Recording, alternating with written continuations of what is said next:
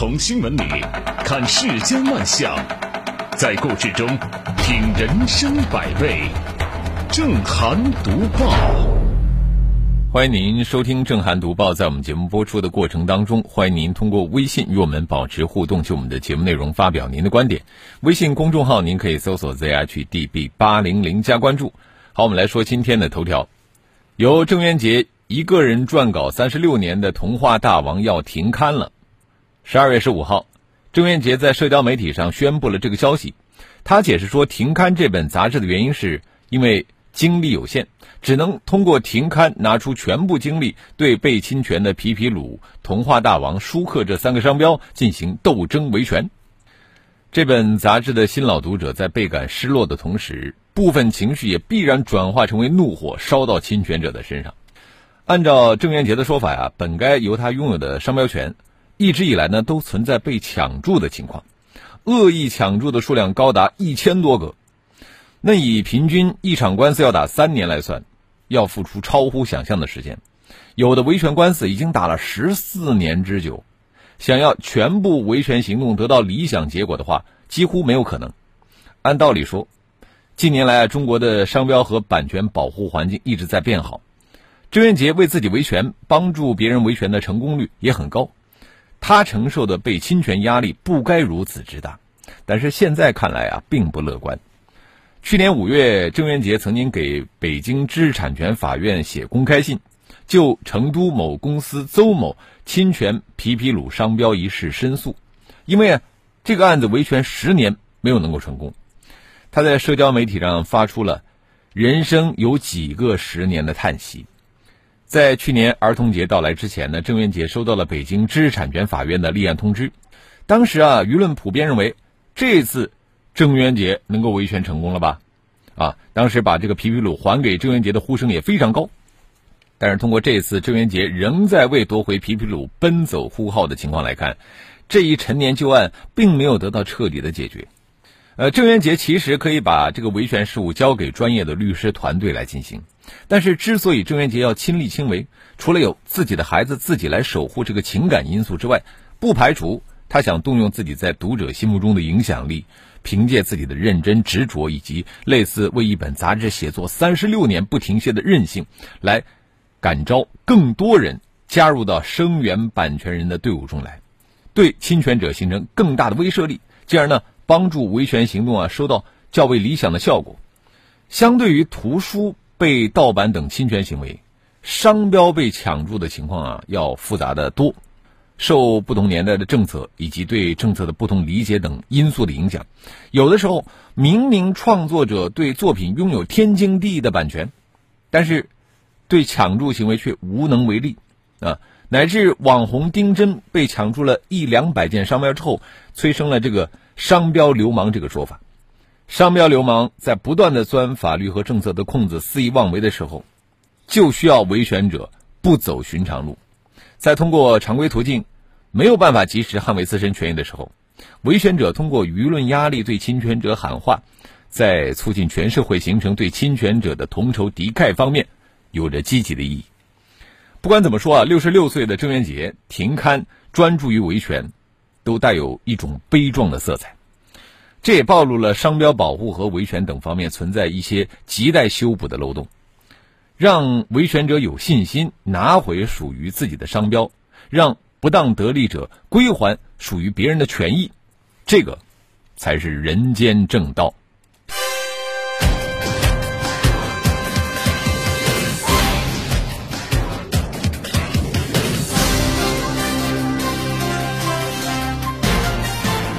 这里是。正涵读报，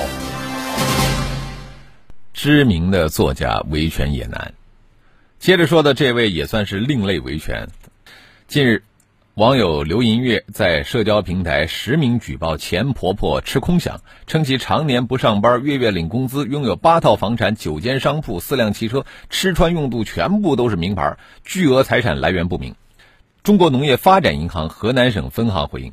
纪委对此问题进行了核查，被举报的夏雪华常年不上班吃空饷，问题不属实。但核查发现，夏雪华存在请假天数较多，以及存在旷工、迟到、早退等现象。这个银行对举报的回应速度很快，但是啊，内容语焉不详，而且呢，回避关键问题，有玩弄文字游戏的味道，这难以令人满意。其实，在银行发布调查结果之后呢，刘银月就又放出了一段录音视频，称银行保安表示，夏雪华天天都没有来过，就反驳吃空饷不属实的说法。无论是前儿媳妇还是银行保安。那都是夏雪华的身边人，显然呢，吃空饷问题并没有明朗，调查结论难以服众，呃，需要进一步的公布相关细节，用详实可靠的证据来回应实名举报。所以说呢，当地的纪委呢，其实应该出来走两步。那么从时间线上来看，至少在今年六月份之前，刘银月即对夏雪华进行了举报。涉事银行所发布的回应呢，正源于当时河南省分行纪委责成周口市分行纪委所做出的调查。刘银月现在继续在网上举报，显然是不信任、不认可先前的那个结论。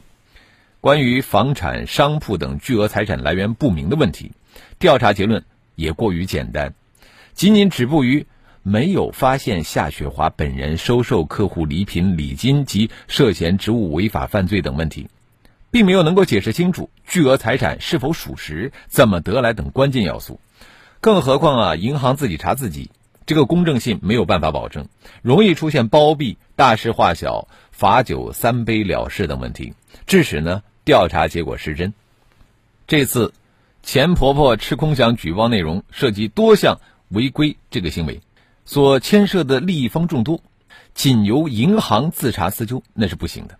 为避免徇私枉法，应该由更高层级的纪检委司法机关介入，进行深入调查，就举报内容予以彻查，还原事实真相，用确凿可信的证据来说话，拿出公平公正的处理方案，给举报人和社会大众一个满意的交代。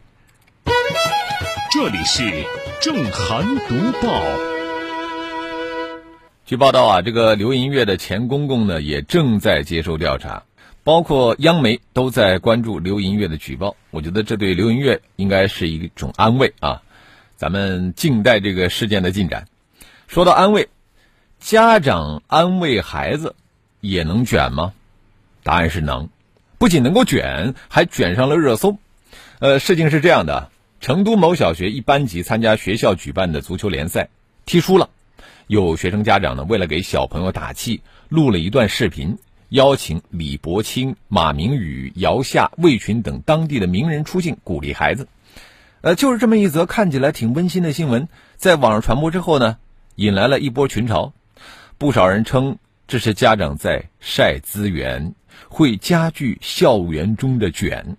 呃，要知道啊，李伯清相当于川渝地区的郭德纲，后面那三位。那都是当年的国足明星级球员，呃，这种为人父母者的心情本来不难理解，但真要是孩子们凭实力去卷，多数人呢还能接受，就怕有有些家长动用自身的人脉资源等优势强行入戏，助攻自家孩子，让同一个班级的学生们呢就有了高下之分，让家长和孩子们在老师眼里有了优先级的排序。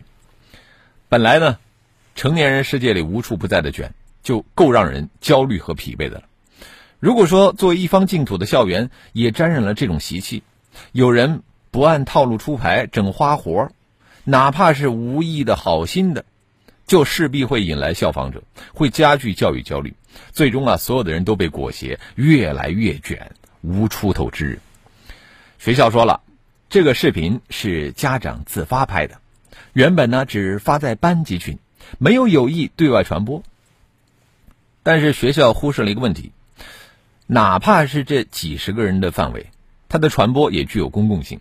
更何况啊，群里的每一个大人孩子都和视频有利害关联，有人被鼓舞，就有人会产生种种联想。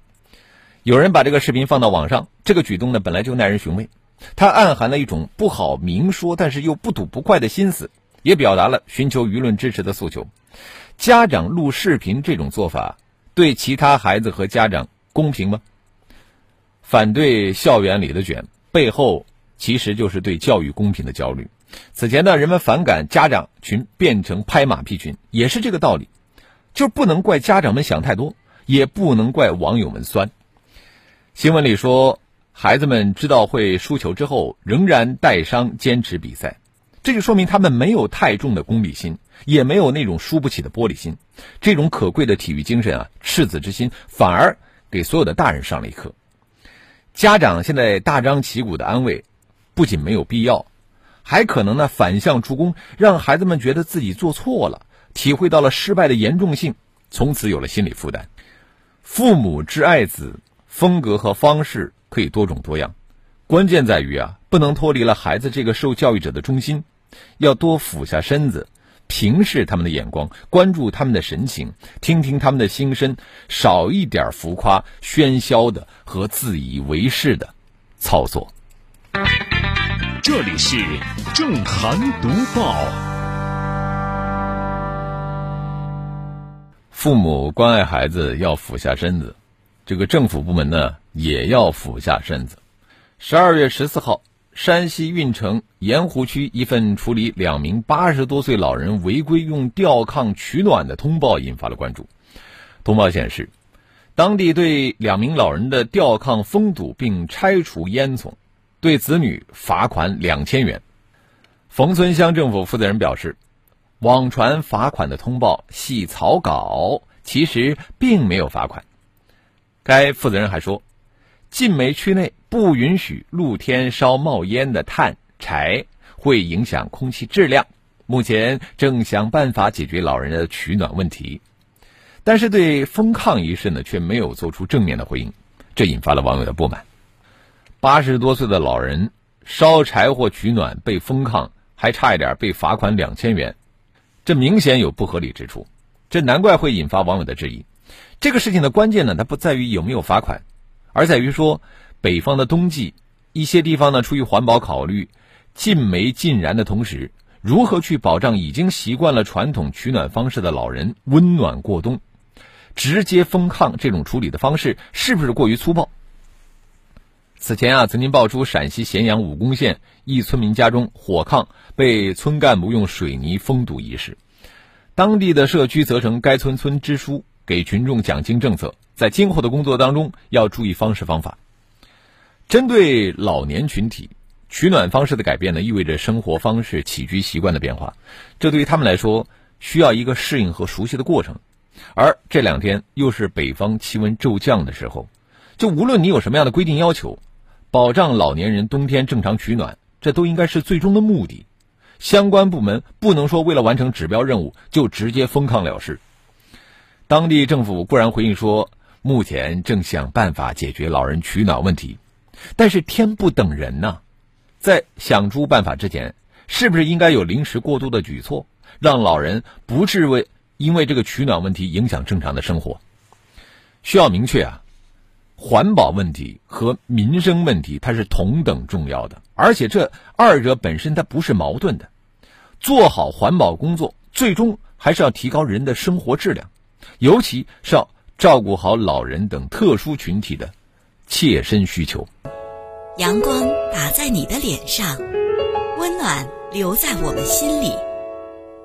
新闻会过时，声音转瞬即逝，甚至信任也会偶尔消弭。只有真实真诚，才把我们的心灵联系到一起。评论不空谈，执着不偏激。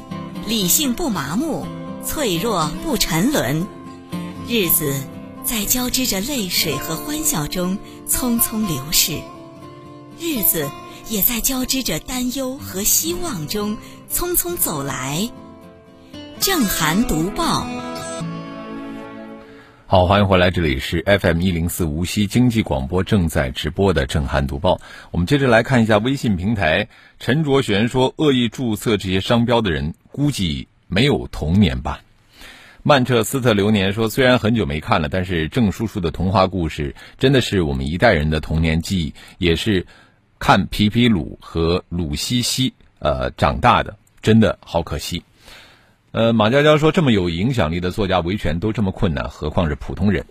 小潘说：“开飞机的舒克，开坦克的贝塔。”回想起来还是津津有味，充满了童年的记忆。希望郑渊洁老师能够维权成功。苏源他说：“我的分析是，举报女子刘银月很可能是声东击西，举报前婆婆夏雪华吃空饷只是突破口。呃，农发行漏洞百出的回应也侧面说明，问题更严重的是夏雪华的靠山。现在最瑟瑟发抖的应该是刘银月的前公公吧？这是一种猜测啊。”八风不动说：“各单位对于旷工行为和的违纪职工是怎么处理的？不妨拿到阳光下来晒一晒。”古风他说：“想起来前些年，我老家一个县级医院财务科的会计被查，这个人我还认识，贪污了一千多万啊！当时也是难以置信。”甜甜圈说：“凭实力卷，没毛病。”啊，这个小阳春说什么鼓励啊？这只是借机炫耀而已，要不然发在群里干什么呀？给自己娃看就好了，就是一种嘚瑟。呃，背影他说每天早晨都会听《正涵读报》节目结束，我也刚好送完孩子到家。啊，昨天是第一次发消息，没想到就被主持人念到了，让我兴奋了好久啊！谢谢，我们希望你以后能够经常的参与我们的节目啊。迪尼说，呃，这个封抗的时候真是快，不容商量，但解决问题就是要商量商量了，不知又得多少天了。嗯，好，我们也欢迎更多的朋友可以就我们的节目内容来发表您的观点。微信公众号您可以搜索 zhdb 八零零加关注。我们继续来读报。十二月十五号，据爱奇艺 VIP 会员官微消息，爱奇艺于十二月十六号零点起更新黄金 VIP 会员订阅价格，其中呢，年卡和连续包月的价格还维持此前的二百四十八和二百一十八元不变，月卡和季卡涨幅在百分之九到百分之二十之间，单月卡的价格涨幅最大，从二十五涨到三十块钱。这已经不是爱奇艺第一次以会员收费偏低为由上调会员价格了。二零二零年十一月十三号，爱奇艺官方就曾表示，要将会员价从十九块八上调到二十五元。而如今呢，爱奇艺又在宣布裁员之后宣布上调会员价格，此番操作引发了大批网友的批评。一方面呢，这个事件反映出我国中长视频网站的盈利之路啊，依旧是任重而道远。仅仅靠简单粗暴的调价为企业止损，无异于饮鸩止渴。毕竟和逐年攀升的内容费和版权费相比呢，上调的这个会员费用只能是杯水车薪。另外一方面呢，就是受众对于会员价格的指责，说到底还是对视频内容的指责。因为真正刺激受众进行内容消费的，不是一时的偶像流量，不是足够低廉的这个价格，而是足够精彩的内容。客观层面上呢，爱奇艺有权要按照这个价格法来调整价格，追求它的营收。但是，爱奇艺选择的调价时间和理由呢，显得不太合适。将涨价安排在大规模裁员之后，又以这个年费价格偏低来搪塞，难逃竭泽而渔、焚林而裂的这个指责，缺乏对用户的一种同理心。